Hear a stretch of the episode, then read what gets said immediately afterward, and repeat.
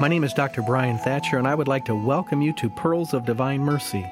I'm speaking on behalf of Eucharistic Apostles of the Divine Mercy, a lay outreach ministry of the Congregation of Marians of the Immaculate Conception based in Stockbridge, Massachusetts.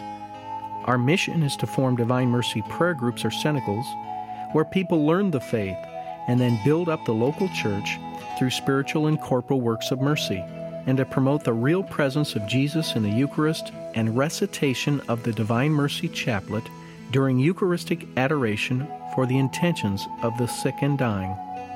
Our website is at www.thedivinemercy.org, thedivinemercy.org. For information on the ministry, please call us toll free at 877 380 0727. All callers will receive a free prayer card with the Divine Mercy Chaplet on the back.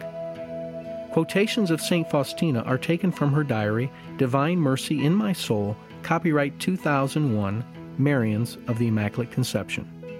Today I would like to share with you some reflections regarding abortion and the difficult decisions that a woman faces when she finds out that she is with child. Some people promote abortion and feel that it leads to healthier marriages and less child abuse in the family, as there are less unwanted children. However, the evidence tells us otherwise. Child abuse has risen sharply since the legalization of abortion, partly related to the dehumanization of a violent society and the acceptance of the notion that life is expendable. We now know that a history of abortion is statistically associated with higher rates of child abuse. It has contributed to lessening of a woman's self esteem and her ability to deal with stress. Many promote abortion as a right and feel it promotes the dignity of woman. In actuality, abortion degrades women and is often an act of despair.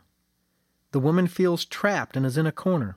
She feels she will lose everything if she does not have an abortion. She buys into the notion that to save her own life and everything, she must abort the only piece of tissue that is growing in her body. However, if she chooses abortion, Satan attacks her as a murderer and imprisons her in a dark cell of shame and guilt. Abortion also produces anger at oneself, at the non supporting father, or the parent who pushed her to go ahead with the procedure, and even at God Himself for allowing her to be in such a mess. Is abortion a procedure like an appendectomy that one forgets about days after recovery? Unfortunately, no and many women lack the ability to process the fear, anger, sadness, and guilt. They never grieve the loss of the baby, and they never come to peace with God, themselves, and the others involved in the decision process.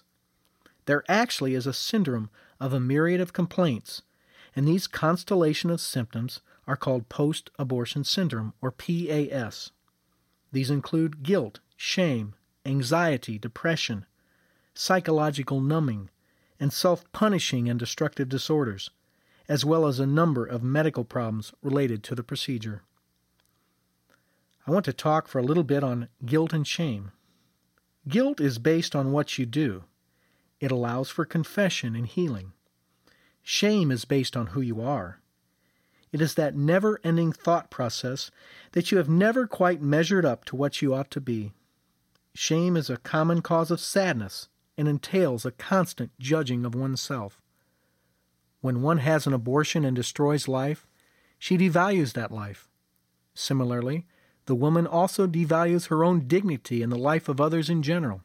She is saying, It's just a piece of tissue, and so am I, worthless and of no value.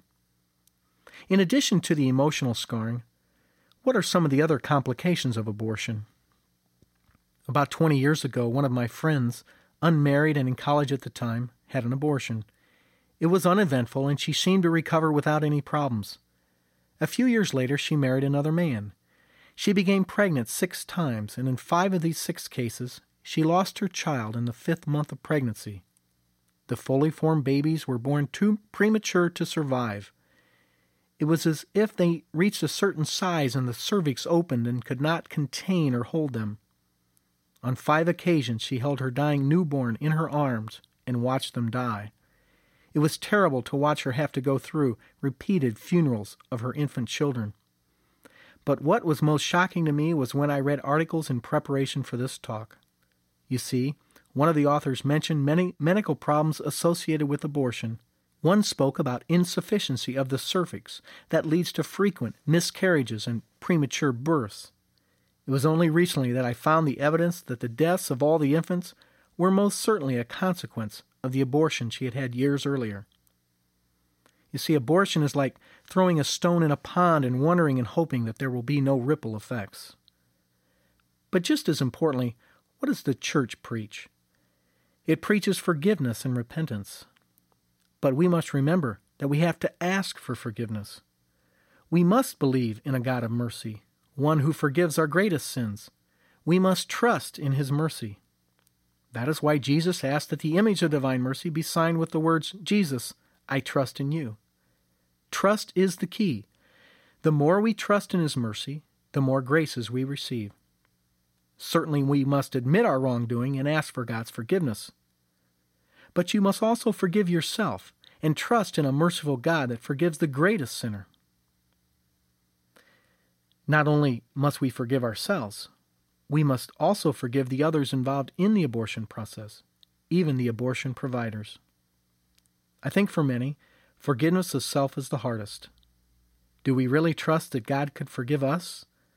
Isaiah wrote in chapter 49 Can a mother forget her infant?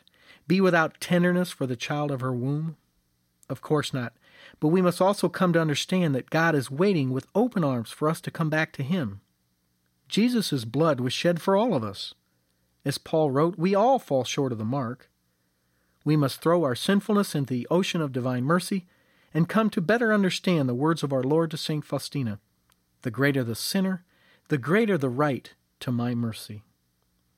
So today, let us reflect on the great sin of abortion, but also come to a deeper realization that God loves the sinner. And remember, God did not come to call the righteous, but the sinners to repentance. Thank you for joining me, Dr. Bryan Thatcher, for Pearls of Divine Mercy. If you would like to know more about our efforts to form Divine Mercy prayer groups or cenacles, and to promote recitation of the Divine Mercy Chaplet during Eucharistic adoration for the sick and the dying, please call our ministry toll free at 1 877 380 0727 or look at our website at www thedivinemercy.org. Thedivinemercy.org. All callers will receive a free prayer card with the Divine Mercy Chaplet printed on the back.